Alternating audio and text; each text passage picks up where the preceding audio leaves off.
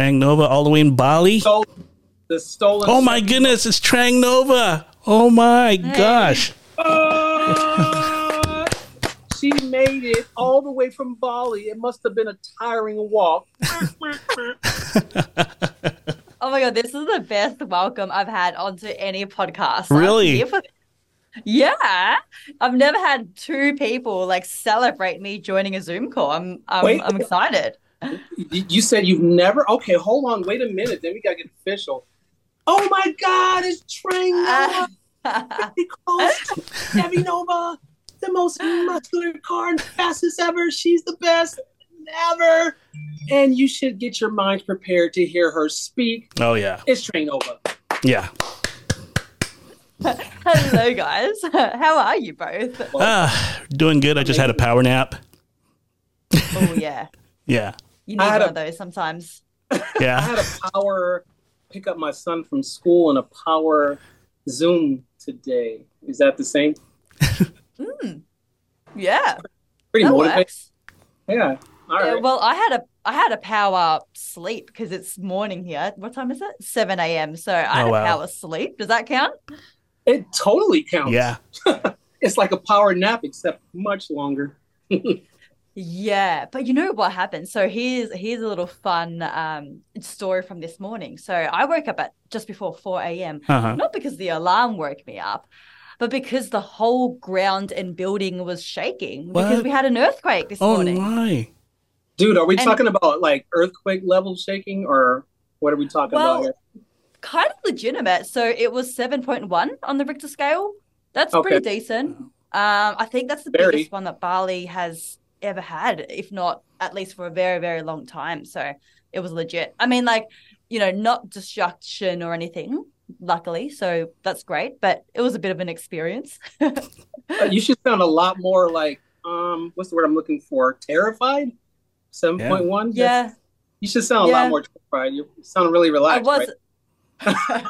yeah, because that was like a few hours ago. So I'm like, you know what, it's fine. I'm still alive. But at the time, when the, you know, like I'm, I'm I sleep naked, right? So I was like, I regret sleeping naked tonight because now I have to get up, throw on some clothes, and like run out the run out the door because you know earthquake protocol. So Yeah. Yeah. But you have your Catwoman suit so that way you can easily put it back on, get out. No one has to get okay, that's pretty awkward. Um you're out here with no clothes on. No, Catwoman suit. mm-hmm. yes, exactly. All right. So yeah. Go ahead, Ken. Bali. Bali. Yeah. Is it is it like what is it what is the temperature like in Bali right now? hmm Like because I'm I'm in I'm in Redlands, California. That's for those who are not really familiar with California.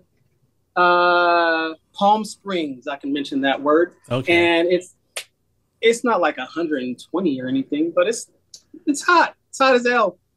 So what's Bali Mhm. look like right now? Yeah, Bali's pretty consistent. So we're in Celsius, so, so someone's got to do the conversions. But it's if you open up the weather app, it's pretty much 29, 29, 30, 30, 30, 30, 30 every single day. Sunny every single day. Very consistent. Very lovely. Ooh, I love consistency. Yeah, me too.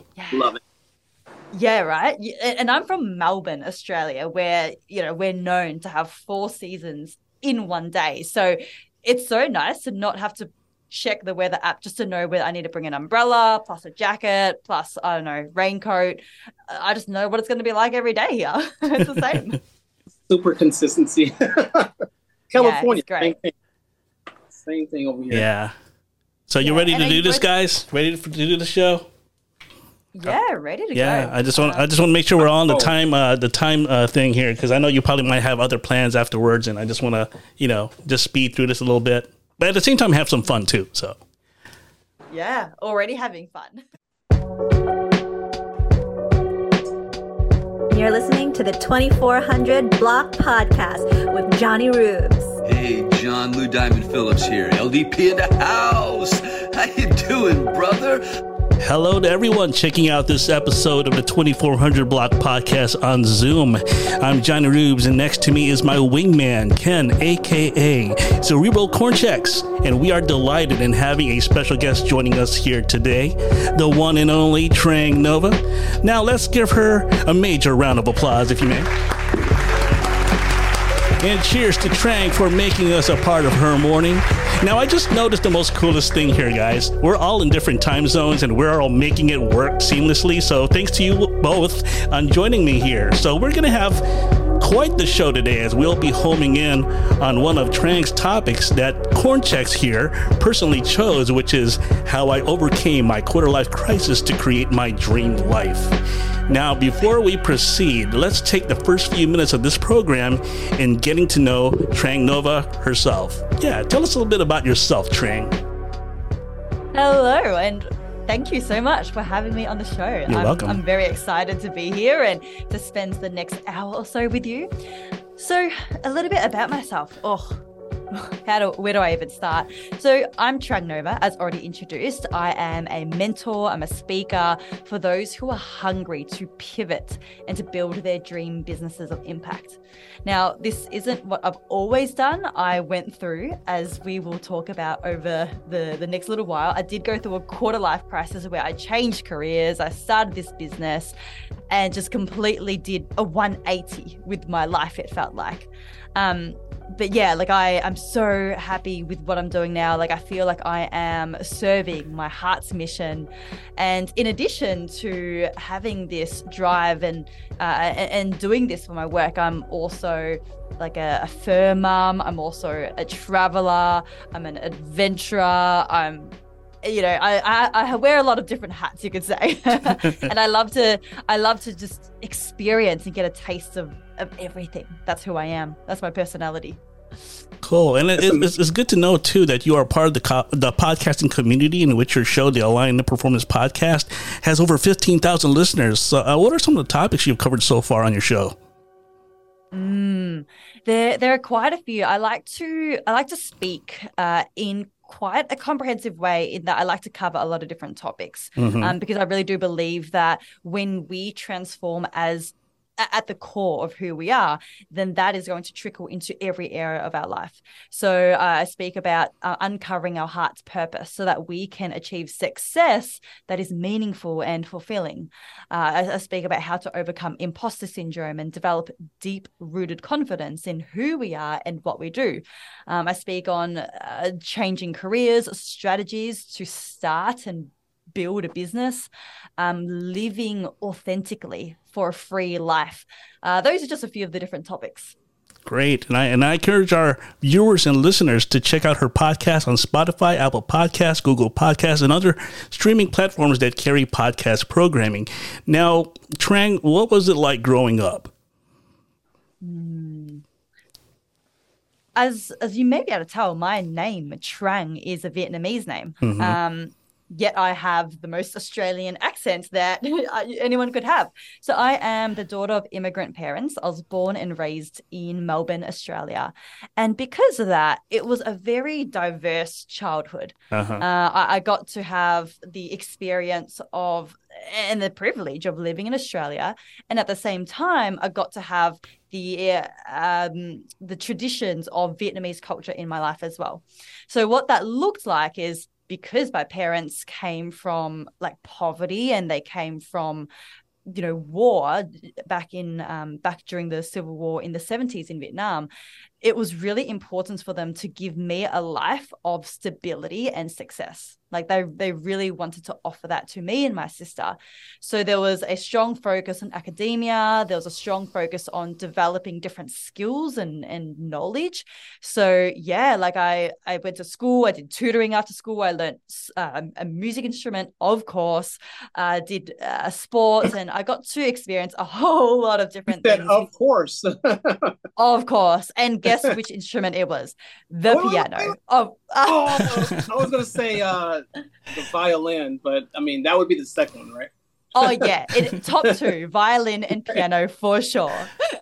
Um so yeah like I, I got to experience all of that um and it was uh, you know I, am so grateful that i got to experience all of that. At the same time you know there was a strong narrative uh, and my parents this is what they uh, were that's this is what they believed this is the best that they um, kind of thought at the time the narrative was you've got to study hard you've got to work hard get one job that will keep you secure and and keep a roof over your head for the rest of your life. And that was a narrative growing up. So um, that's something that I'm sure we'll talk about when I went through the quarter life crisis.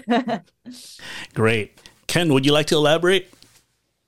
Yeah, yeah, sure. So, yeah, like I said, that was a big narrative growing up, you know, and, uh-huh. and I think it's not just me, but it is the case for so many others as well. Like, think about such a common question that adults ask kids. It's like, what do you want to do when you grow up? Uh-huh. And it's implicitly implied that you know, it, there's going to be one career that we're going to be married to for the rest of our life, and that's the one.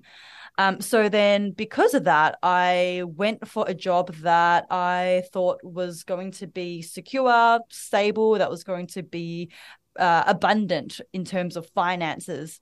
So that was physiotherapy. Mm. Uh, and in America, that's called physical therapy. Uh-huh. Uh, and, and that's what I knew because my dad was a doctor, uh, my sister was a dentist. So, like, you know, health was a big thing in my family. That's what we kind of knew. So I went for physiotherapy because it wasn't quite like a doctor or like a, a dentist where it was like super clinical. It was uh-huh. still kind of like cool, you know? It was yeah. still kind of cool. I could work with like athletes, I could work with sports. So yeah, I went straight from school to uni, graduated with my master's of physiotherapy, and then started working. And I was generally comfortable and happy at the time uh-huh. until one particular morning in my mid 20s that kicked off this quarter life crisis.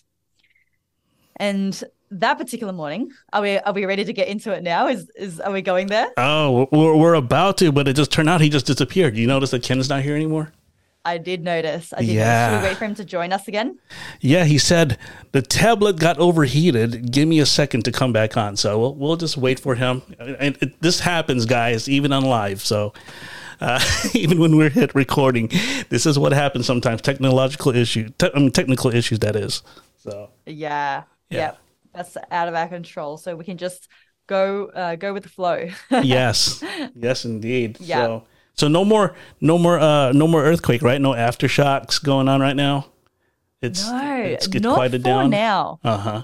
Not for now, but you know what's kind of concerning is well, Bali or Indonesia uh-huh. uh, is a country with many different islands and many different volcanoes. Oh. And in two weeks, I was actually going to climb one of the uh, active volcanoes here in Bali, the tallest peak in Bali. And I'm thinking, is it a good idea to be climbing a, an active volcano when there are uh, like when there's just been a big earthquake? I mean, I don't know the the whole science of it too well, but mm-hmm. it just mm-hmm. doesn't. It seems like a little bit of an adventure bit of a risky adventure, but I did say I'm an adventurer. I do love to be close to death. it makes me feel more alive. Hey, at least you're making uh, you know, life adventurous, you know, mm, making the most of it. Yeah. Even, you know, daring yourself, you know, taking yeah. risks. Yeah, that's what, you know, life is all about. You know, some people mm. they just don't they don't do anything. Some of them are people just mutter and complain, but they don't you know, make the the most out of their life. It's unfortunate. Yeah. Yeah.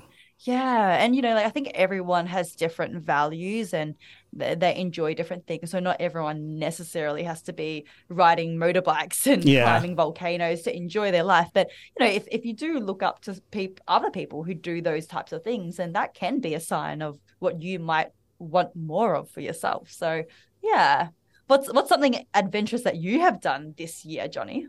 Um, well, let's just say I did it this afternoon. And there's been so much going on in the city of Chicago. I don't know if you've been watching the news a whole lot, but uh, criminal activity has spiked. Uh, and I was in one of the areas in Chicago where it's really uh, going up.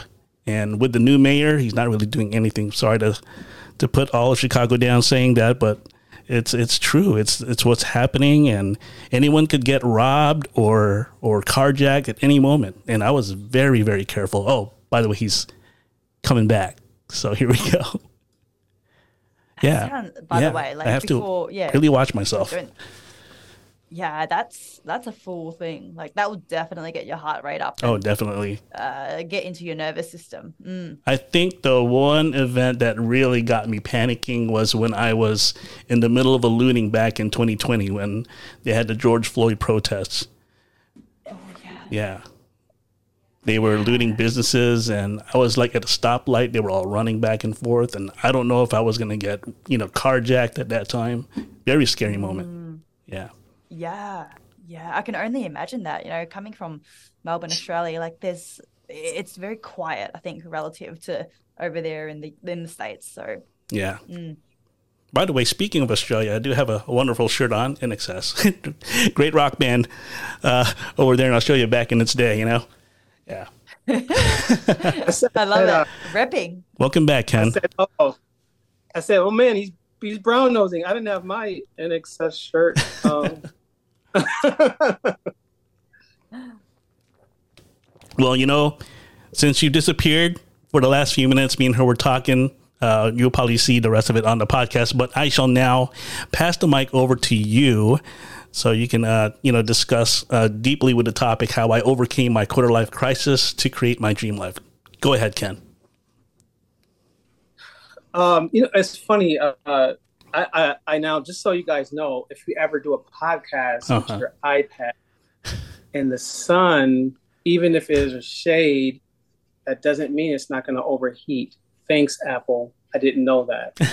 so, just tip for everybody. Um, Yeah. and, and I, I chimed in. I heard you guys talking about it, seeing it pretty serious because of the fact that George Floyd, and funny enough, my middle name is Floyd. Um, it hit home because it was a very pivotal time, as if there wasn't a bunch of pivotal times in the states regarding police brutality and all that. But I guess it was pivotal because it made more sense for everybody to start looking at things around us. So hmm I think one of the more important reasons why I want to talk about the midlife crisis is because there's always a crisis going on, right? Like we're always um, like in a position to want to do something, but don't feel like we're either able or if we are able, we stop, you know? So when I looked at the, the term crisis and then we look at this term quarter life crisis, now I'm I'm 46, right? so core life crisis, as I understand it, is you know that crisis where you don't not sure you know what's happening between not not necessarily not what's happening, that your direction is a little veered. So what what exactly how do you quantify um, quarter life crisis in your term or what does it mean for you? Mm, yeah, that's a really good question. It, it's funny because I didn't really have a conceptualization of a quarter life crisis until I was already experiencing it. So for me at the time, what it felt like was this confusion and this feeling of being torn that I was at crossroads in my path and I could either take path A or path B but I didn't know what to do because there was so much, so many mixed signals, so many mixed ideas in my mind because of what happens. You know, like I had grown up um, my entire life with a certain narrative, you know, the narrative that my parents had given me from society, from media. And I had a very set understanding of myself and the world. And I think this is the case for many people. You know, you grow up and you're in almost like uh, an echo chamber, you're in a little bit of a bubble almost Yeah. for your childhood. And then what happens is Right. you finish school, you go out into the world, you start, you go to university, maybe move to a bigger city, maybe make more friends, and you get exposed to just so much more out there in the world, right? And you know, you start working and then you start to get new ideas and new learnings and new perspectives about yourself in the world. So then you're starting to integrate these two worlds. And that's oversimplifying. It's not just two worlds, but you're you're really integrating just all these mixed ideas and and understandings. And then it creates this this overwhelm and confusion because it's like oh my god i thought this is who i was. I thought this is the path i was going to go down for the rest of my life. But wait with this new information about the world and myself now that i'm just expanding exposure to life and and the world maybe that's not what it's going to be. Maybe there's actually something else out there for maybe. Maybe uh, maybe there's something else that I need to become and, and to do.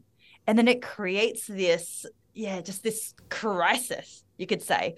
Or uh, another way of looking at it is not not a crisis, but actually an awakening. No, like it's actually a positive experience. It doesn't feel I'm like it at the time.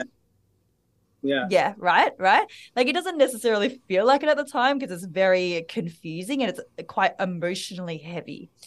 Um, but mm-hmm. on the on the flip side of that is there is an opportunity there for us to learn so much more about ourselves, to step into a more evolved, a more aligned and true version of who we're becoming and, and where we are going in our life. And that is how I see it now on the other side. Like I am so glad that I had this quarter life crisis slash awakening because without it, I wouldn't be living my own dream life and and showing up as the highest most conscious version of myself yeah and and i'm glad you mentioned um you didn't say enlightenment per se but mm.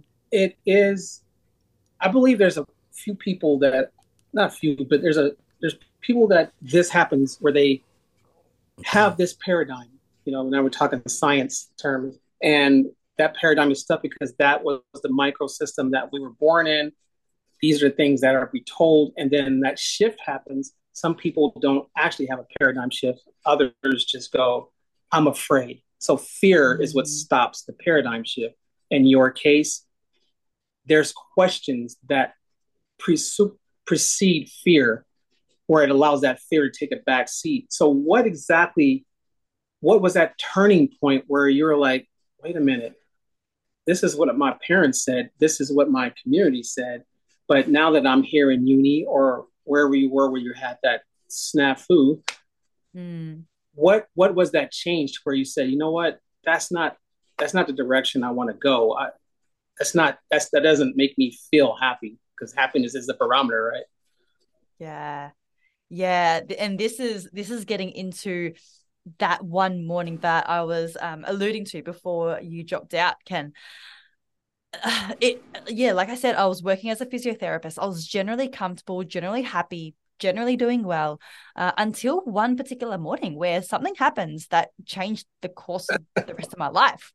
And what happened was I had gotten up to go for a run, and when I stepped out onto the sidewalk to begin my run, I hear a. I don't, I don't mean to interrupt. You said what was the uh you said a therapist? Physiotherapist. Yeah. Physio- so physical therapist. Physical therapist yes. in the states physiotherapist in australia. I like physio. Yeah. So that that was my first career. That's what i graduated um that was my degree out, coming out of uni. So that's what i was working as for the first i think four or so years. Until yeah this morning where i gotten up to go for a run stepped out onto the sidewalk and i hear a crunch and I'm like, what's that? Mm. What's going on? I look down and turns out I'd stepped on a snail. Now, this isn't the first time that I stepped on a snail before, and I'm sure that many of you have done the same, right? But for some reason, on this morning, I couldn't stop thinking about the fact that I had stepped on the snail. And by me living my own life, doing my own thing, I'd caused such an effect on something outside of me in this case, I had killed something. And mm. this really got me this really got me thinking over the remainder of the run. I just couldn't shake these thoughts. This continued for the months that followed. And I started mm. to see I started to see the bigger picture that I, as one individual person, actually have a very big footprint know, like the decisions that I make, every single thing that I do has the potential to create a ripple effect and change things yeah. that are outside of me and beyond me that I might never even witness or never even observe during my lifetime. Like this is how high me chill bumps level right I went. yeah, and it all started with this one snail, right? Like completely whack. But yeah, that's where my line of thinking went. So then I started to see how much of an impact I could have. At the same time, though, I had this, you know, contrasting thought that, you know, I still felt very helpless, uh, very insignificant Mm. because I'm just one person.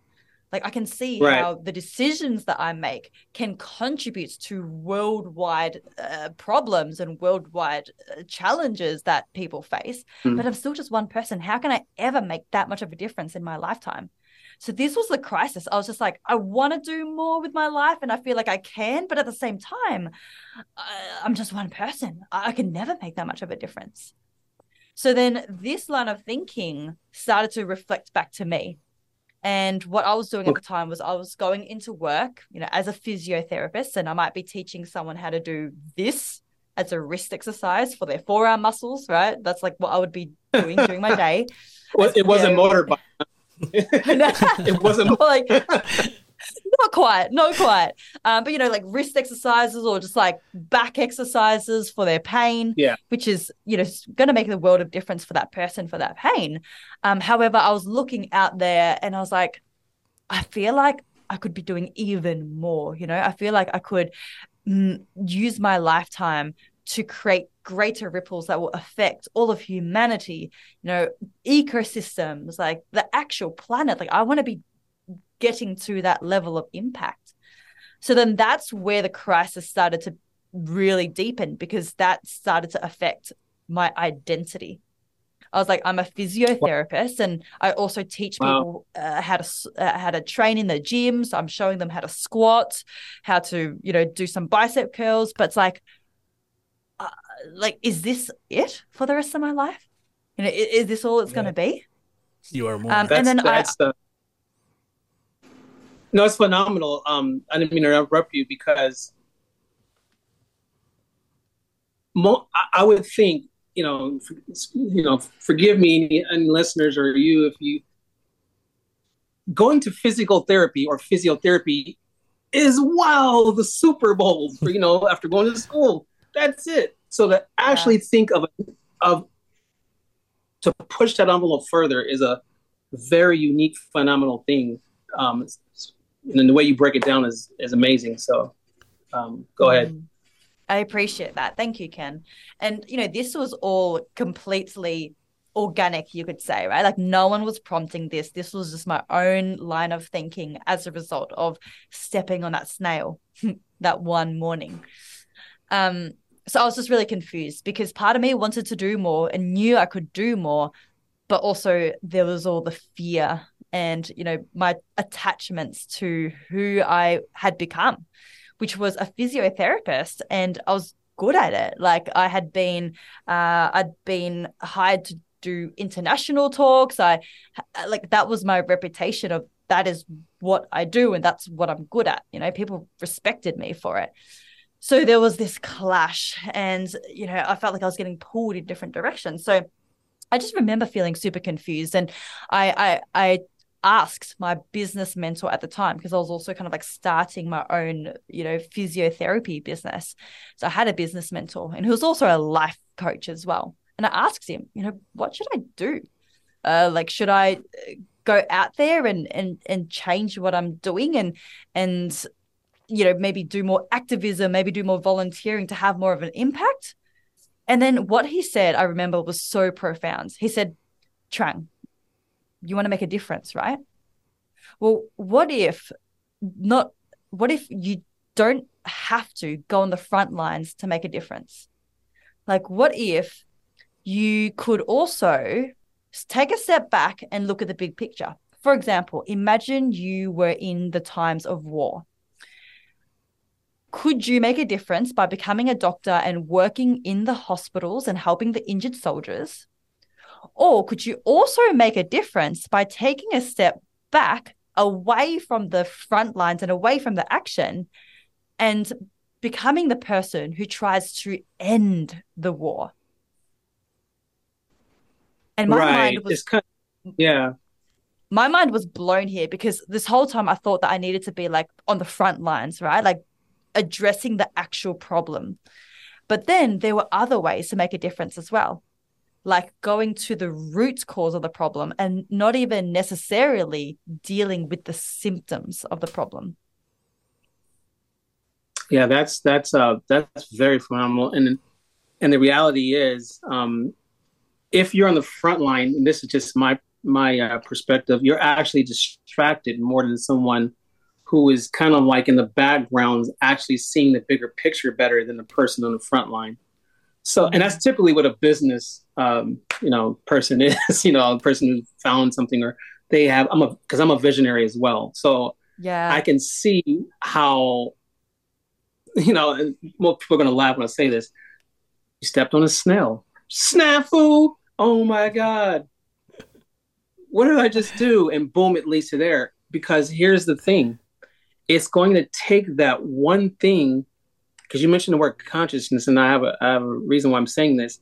That one thing is like a pebble in the pond to open up what was already there. Because everything that we are and ever will be is already there. Was the question for your purpose to actually open up. It was that snail so mm-hmm.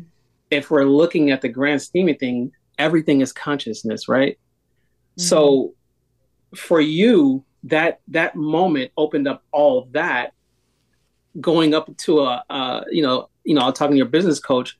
So with that said and i go to school for consciousness. So if you're talking about you know I go to school for ayurvedic wellness.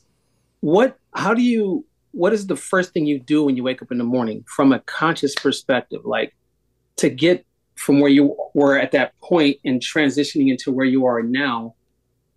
What does your days look like every day when you wake up with that new yearn and what I call raising the vibration of the of the planet. yes, I love that. That's how I see it as well. The the key that I've really shifted in my rituals is creating space.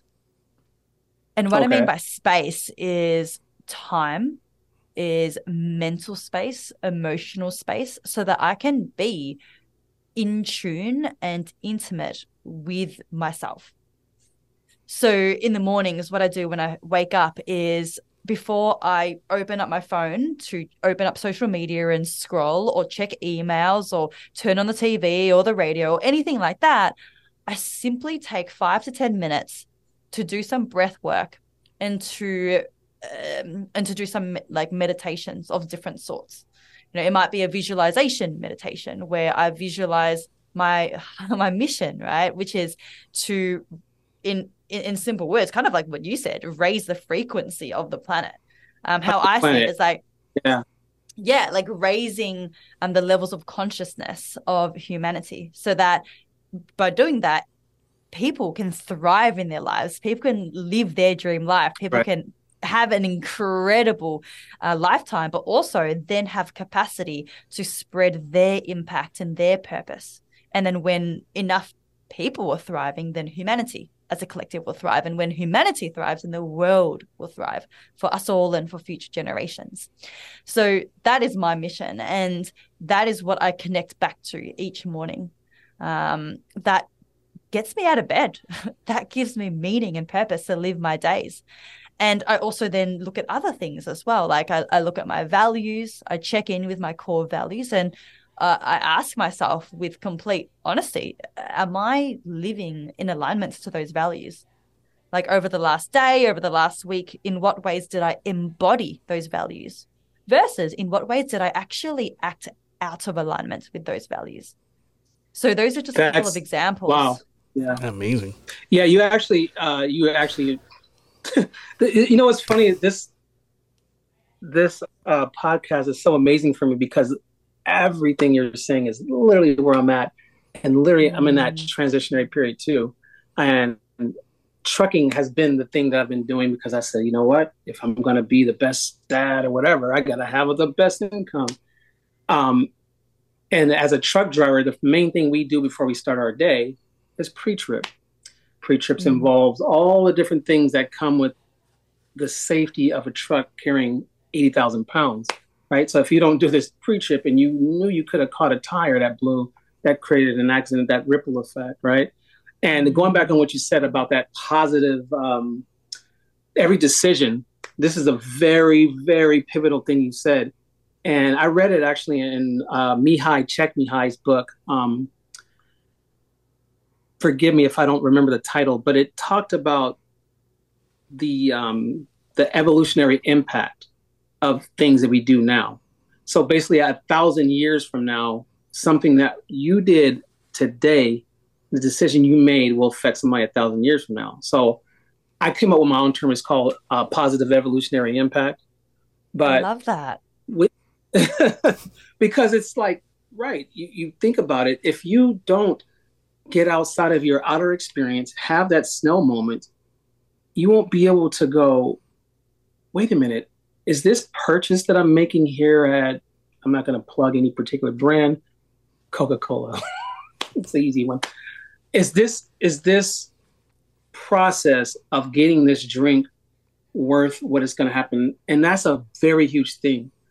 But with the trucking thing, pre tripping, what do you like besides the meditation? Because I do the same thing.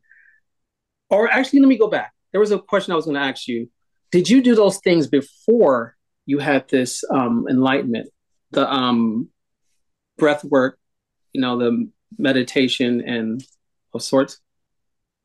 No, I didn't. Um, and that's not okay. what was, as in, sorry, before the the quarter life crisis. Is that what you're asking? Yeah, because um, and I, I was on a train with a pre-trip, but I went back because I wanted to ask you a question about that. Yeah if if you're you know you're a phys, you know physiotherapist and you had your own successful routine there when yeah. you had this uh, moment i'm going to call it yeah. you implement new things to your routine for this new journey that you're on fulfill your purpose yeah those weren't the same as your routine back then. Correct. Uh I, I did have routines back then, and I was a high achiever back then. You kind of have to be if you're gonna, yeah, I guess finish a master's and, and go into physiotherapy. But those routines right. at the time were very heavily revolved around the physical and the mental. And what I mean by that is like revolved around like, you know, my my health. So gym and exercise and uh studying and reading and just in, in increasing my mental capacity uh, and that's what it was revolved around. But after this quarter life crisis was when i started to develop more emotionally and spiritually. So those other dimensions. So then i could start to bring in these different practices that will allow me to still have success because i'm working hard and i'm showing up in this world but i'm actually aligning it to a greater purpose a greater meaning. Okay and more intention okay. to who I want to be, not just what I do. What you do. And and that's yeah. and again, that's great.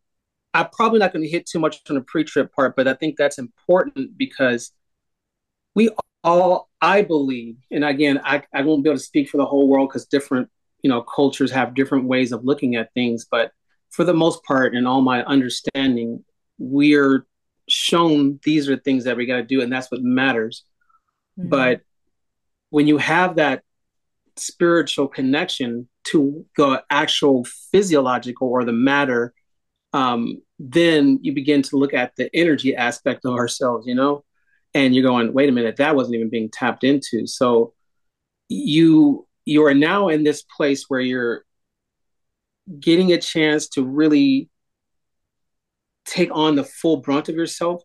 When exactly did this crisis happen in relation to where we are at right now? Mm, that was, I have to really think now. That was in 2019. So just before COVID hit.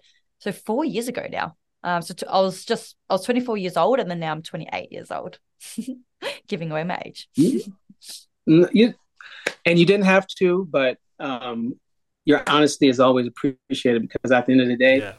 we're in a servitude business, right? So yeah, I'm an open book.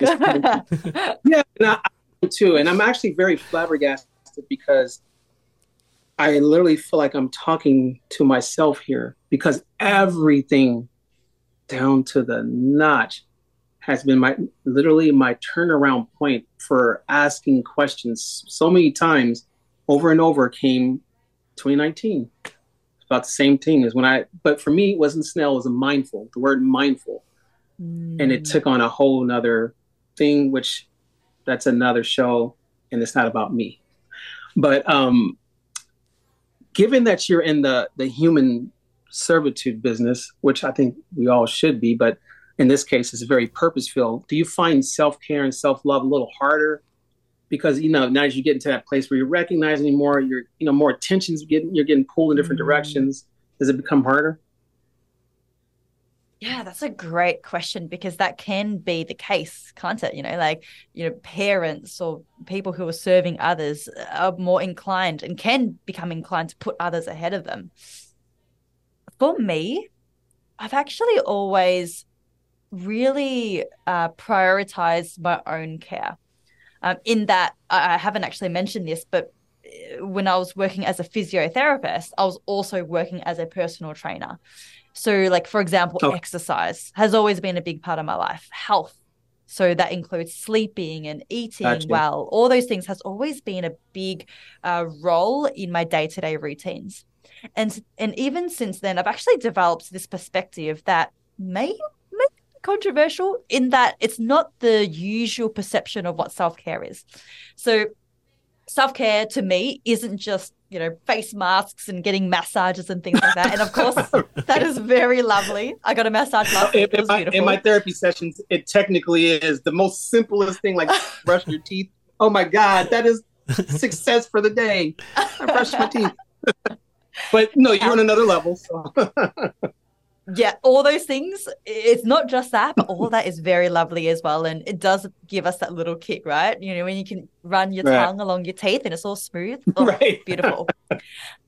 um, to me, what self care is also about is about developing long term self worth and self respect. Because we can do like like the massages, we can do the the face masks, but if deep down on an ongoing basis we are lacking true self respect and self worth, then we're not actually caring for ourselves. And how do we develop self worth and self respect? Well, just look at other people who we respect and who we look up to. Why do we look up to them? Maybe because they look after themselves. Maybe because they follow through with what they say they do. Maybe because they exhibit mm-hmm. traits of discipline and um, you know, hard work and they do hard things that we would like to do ourselves.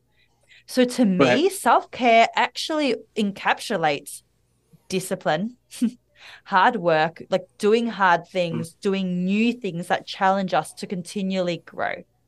So, for example, last year, I started having cold showers.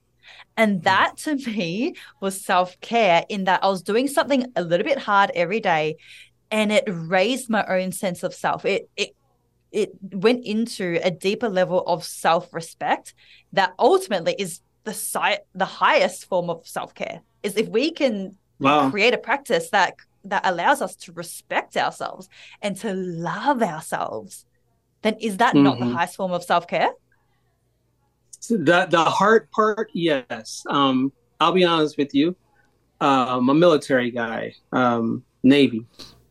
And all I know from Navy till now is keeping it pushing hard. Hard to me is the most funnest part of life. How hard things can be. And once I, but I realized the self love part far missing because when you get a, you know, in the military and they're telling you mission first, your shipmate first, and all these other people first, then because you just mentioned the highest form of self care. A lot of people mm-hmm. don't even know what self care is in general. So, like, where where is your con? Like, what is Trang Nova conscious? What is what does consciousness look like from your perspective now that you kind of changed it? Like, where it's not just I'm a physiotherapist and I go and I speak and I do things, I do them hard. And and if you superseded that like what is your mindset from a conscious a consciousness perspective looking forward mm. Yeah, and, before I even um, answer that, like, thank you for sharing that, Ken. I think that that's actually a really great perspective because I was saying that you know doing the hard things and having discipline to me leads to self-respect but maybe not always right? Because self-respect mm. self-love is multidimensional. It's never just going to be one thing and if you tick that off then yep you've got this. Um the, the, mm. it, it's multidimensional. There are other aspects as well. Like we've got to be doing it from a place of we want to uh, nurture ourselves and, and love ourselves more rather than punishing ourselves because that can be a motivation exactly. for someone to do hard exactly. things as well that they hate themselves exactly. so they want to punish themselves they don't deserve pleasure in life so you, there's yeah. got to have the we've got to have the polarity of both of like you know doing the hard things doing the discipline but also enjoying the pleasures of life as well and like i said at the start I, i'm big on that i love to do everything. I love to, you know, travel and go scuba diving and ride my motorbike really fast down the highway, but also, yeah, do the, do some of the hard things. Um, so now to answer your question. Okay, go ahead. No, go Were you going to say something, Ken? No, um, I, I was I was actually just salivating on what you said because most people, and I say most people because I'm really generalizing when I say that because that's all I've known is that hard work is associated with success. Hard work. So what do you mean that's not it? And some people say differently. But um, yeah, I was just really just you know connecting what you what you when we expounded upon it. But um, go ahead and answer the question. okay, you know what? Can I be a pain because because I've now diverted the conversation? I no, no, no. I love question. I love and just so you know, just for our audience and everybody that'll ever hear from me, and maybe you will say the same. I have ADHD, so off tracking is a lot easier, so I don't mind it. so go ahead. Cool, cool, cool. Um, and and then what I was going to say was because I did divert the conversation, I've kind of now forgotten the exact question. So can I are you able to repeat it? No, no. So what I was asking was, um, with that mindset comes on, I guess, a higher self. So, like, what, like, who are you from a consciousness perspective? Now that it's not just your outer experience, and what matters is my biggest achievement in um, you know physiotherapy. Like what is what is your consciousness perspective now? Mm. consciousness perspective. It's interesting like you, you know you go down this rabbit hole and it just can never like it can go just keep going right? Like it can reach like no end for me like at the deepest level um i see myself as like this inherent part of this universe so the fact that I'm here as a human being, but even if I'm not a human being, the fact that I'm part of this universe means that I'm meant to be here. Because okay. this whole universe, in my own theory, how I understand it, is that it started with the Big Bang. And this Big Bang started from nothing. But then from there, everything uh, differentiated into, you know, trees and rocks and dogs and humans. And we all were differentiated, but we are all still part of this universe. Like we are actually all here as one in that it all start, we all started from the same source, but we just got differentiated into different things. So the fact that we are here is actually a big deal. Like we are the universe. Like we are part of this universe. We are part of this world. And I know this might Amazing. seem a little bit woo woo, a little bit airy fairy, but I'm just telling you, this is where my mind went during a one day meditation that I did last year. It was like a 24 hours of silence. Uh, so yeah, you you can imagine your mind just goes to these places. Because I was like, I think I was just sitting on some grass and I was like picking at some blades of grass and I was like, yeah, like we're all here as one, you know, like we are all one big family. And what that means is that we belong. Uh, and, and I know a lot of people have challenges with their self worth and feeling like they don't belong. And I've had that before as well. So having this realization made me see and recognize that I belong. And my consciousness is just the fact that I'm part of this universe. Like I, am a human here living this life, but I am inherently like one with the universe. And however you, oh God. kind of call that. So I yeah. am inherently worthy. I'm, I inherently belong. I am special. Uh, I have a place here. And that to me is kind of like where the consciousness goes. It's like, this is how I perceive my existence now.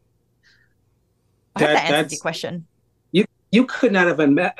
I asked that question, and most times I ask the question like that. I always I usually don't want to blow anybody out because they're thinking, "Oh, okay, that's a deep question to ask." But you answered that so profound that that really answers a lot of mental Yeah. health um, issues. You know, frankly, because a lot of people go into their days wanting to do the positive mental attitude thing, wanting to watch the guru, tell them about business, wanting to do all these things, but where they are at emotionally, they don't feel they belong because of so many rejections. So um, that, that'll segue into. I had more questions, but that was so profound. I'm just gonna skip to this one. Does your personal mental health optimization carry more importance over your uh, your social economic presence? Meaning, Mm.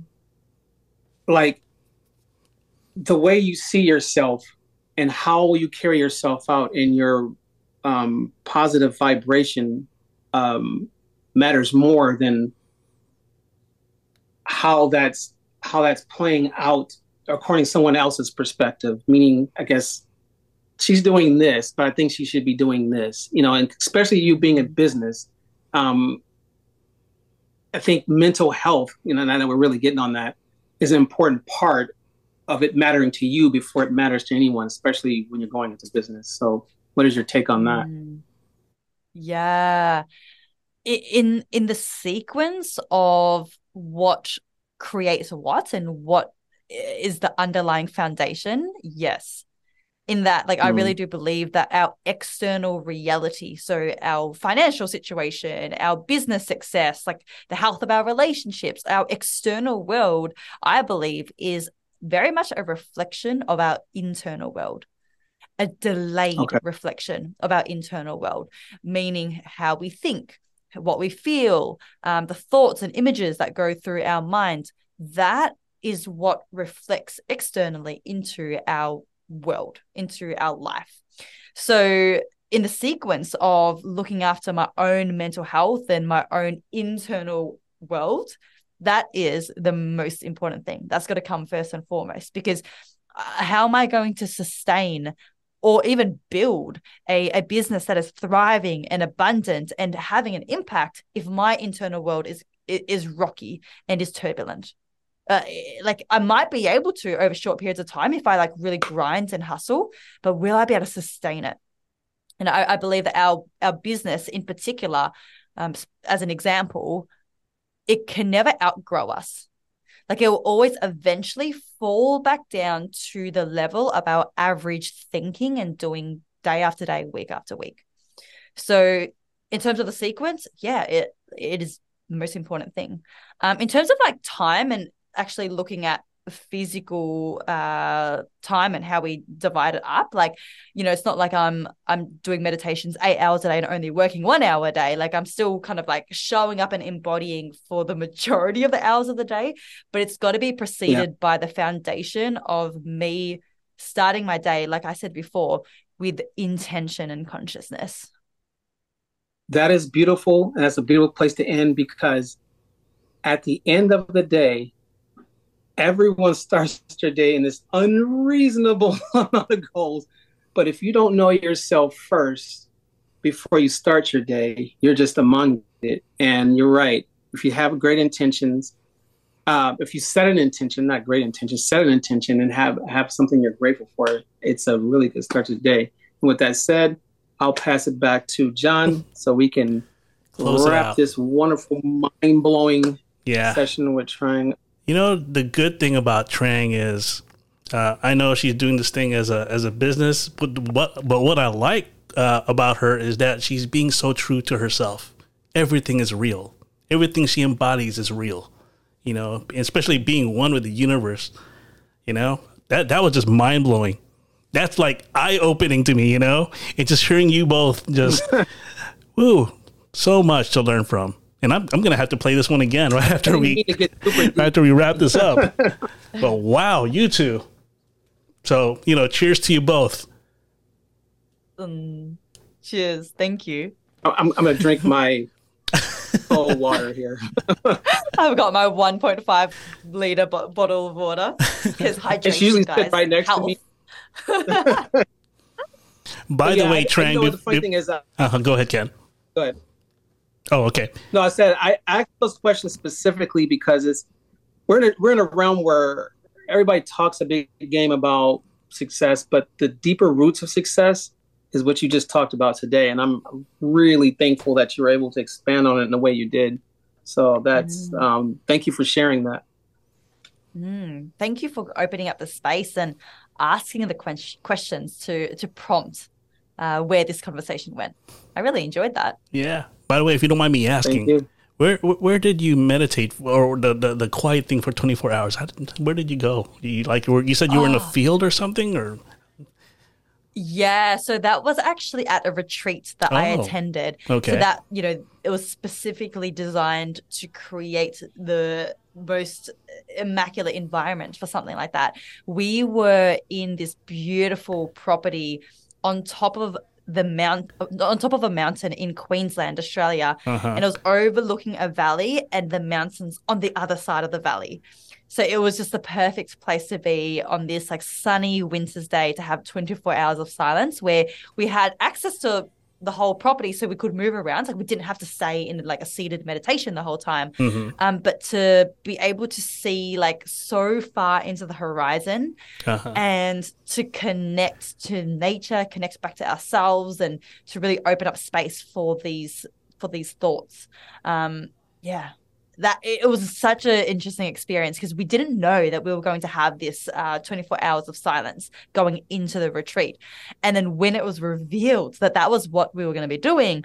I remember everyone was just like flailing, like trying to find loopholes. It was like, oh, are we allowed to like, you know, read a book? Are we allowed Uh-huh. to like write in our journey? Are we, are we journal? Are we allowed to like listen to music? And everyone was trying to find ways to like not be in silence for 24 hours. But at the end of the day, it that's what it was. It was uh, pretty much nothing except our own thoughts for 24 hours. Not even food. Oh wow, not even food. Oh, So Yeah. where can so where that was could like one fasting.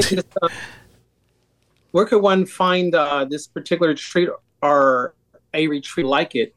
Um, because Mm. silence is very important. I think one of the questions I was going to ask you was stimuli. I think the stimuli is what pulls us away from who we are. So, yeah, what where where could one Mm. um, go to a twenty four hour silence retreat? Mm, there are quite a few. Like there are a lot of like meditation retreats that you can go to, and they're available all over the world. Hmm. Um, the one that I went to in particular was actually with my business and life coach, who I mentioned earlier at the start, who I um cons- who I like spoke to during my quarter life crisis. He's actually not running that particular retreat anymore. Um, but shout out to him. His name is Tom Clark, and Tom he is uh, Okay. Impact Nation on social media. Um, but yeah, like there are so many different retreats. Like I run my own retreats as well, and there are elements of that meditation and the reflection and things like that. Um, but yeah, just so many. So what I'd recommend is finding a, a company or finding an individual who you really resonate with, and that may be me or that may not be, and that's totally okay. But someone who you feel you really feel connected to, that when you're there, it'll just create this perfect space for you to open up to your mind, to your heart, to your soul. So that's what I'd recommend. Well, you're a super humble person. There's two big things that you skipped over like it was nothing. One, you have your own retreat. Um, Mhm. so if you can just let everyone know what that may be, just in case we decide, you know, you're the best one. Well, how would we be able to Yeah. attend your retreat? For sure. So I, I run two retreats a year, and it's actually part of a bigger mastermind. It's actually part of a six month um, mastermind Oh, for wow. women only. So sorry to you too. um, it's actually women only this retreat because this this group is for women who are like on their journey of starting their businesses, attending this retreat, having this space together. Um, one on one for my one on one mentoring, I do work with anyone. I, I, don't believe in like being exclusive in that way. Um, it's just for the retreats, like the space that we create. It's um, this yeah beautiful space for these women, um, and yeah, like they're three uh, four days long, and it's like this celebration. It's learning, it's embodiment, it's doing challenging things. Like for example, the next one is in October. And we are going on the second last day of the retreat. We are going skydiving because Oh, wait, wait, we do my Oprah. Skydiving. Sky, we're going skydiving. yeah. Um, I'm doing that, by the way, but uh, I just need to do my Oprah on that one. yes, yes. Um, so yeah, mental physical challenge. Like, it's not a boot camp. It's not. It's not like anything like that. But it's it's to combine all the different parts of us so that we can step into our greatest power and creates the life of legacy that we have within us. Um, and that's why it's called Life of Legacy. Mm. The last one, I, did you skip by us, And this will end our podcast, unfortunately. you sleep in the nude.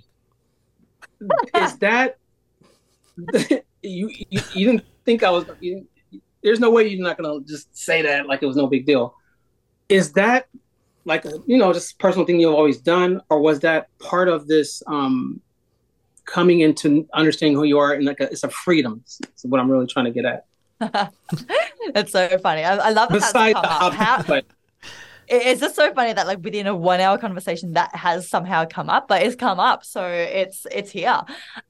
I haven't always done that. Um definitely used to sleep in pajamas growing up but then i just remember, I think once when I was a teenager on a hot summer day, I just stripped off and noticed how liberating it felt and how just how good it felt to not yeah. be confined yeah. in clothes, especially in bed when I guess it's the probably one of the very few times of our day where we can just wear whatever we want. So after that night, I've pretty much slept in the nude ever since. I would that highly recommend. Exactly... Would highly no, recommend. it's it's funny you say that. I don't know what point in time it was for me, but it was the same thing for me. It was like this. I don't have to do this type thing, and yeah, every once in a while, I think I don't probably do it for the same reasons why I for, didn't do it before that. But yeah, it's very liberating because it, you know, like I don't wear sunglasses or I don't wear jewelry because it's you know it's not natural. So that that was mm-hmm. definitely um, a, a, another sense of freedom. So I appreciate you uh, sharing that. You didn't have to. I did. I did volunteer that information at the start, so uh, yeah, I'm open to it. well, we appreciate you. Yeah, for me, I didn't, I didn't went into nude. No, so. no, no. Maybe, maybe one. Maybe tonight. Who knows? you may never know. Tonight. Yeah. Trang. Get him tonight. He's doing it tonight. He's doing it tonight. Hey. We'll all sing that for you, buddy. We're gonna do hard things, right? If we want to like grow ourselves, Yeah. So maybe that hard thing is sleeping in the nude. By the way, Trang, uh, me and Ken, we've been friends now for about maybe 26, 27 years now. So yeah, wow. Yeah this friendship has. I'd love to know how how that friendship first blossomed. Like, yeah. what was the setting? Like, that's beautiful.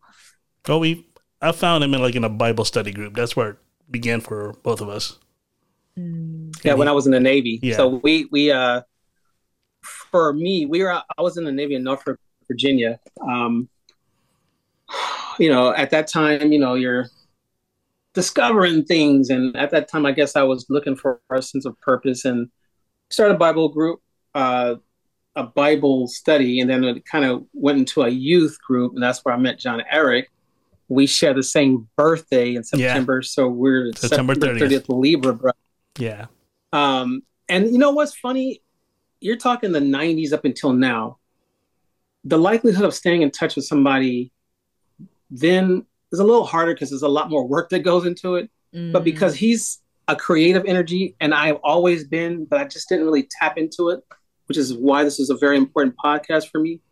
He's always been doing the things that what you what you're doing. Like he's always been a part of his creative energy, and I've always admired that. So he was doing the blogging. I was busy being a family guy. He was doing the all the you know all these different things. I was being a family guy, and that's nothing saying negative about Family Guy, but what you said was is really important.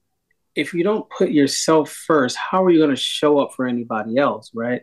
So, I throughout the time, I just really admired him just following his passion, even if it meant a little bit at a time. And Mm.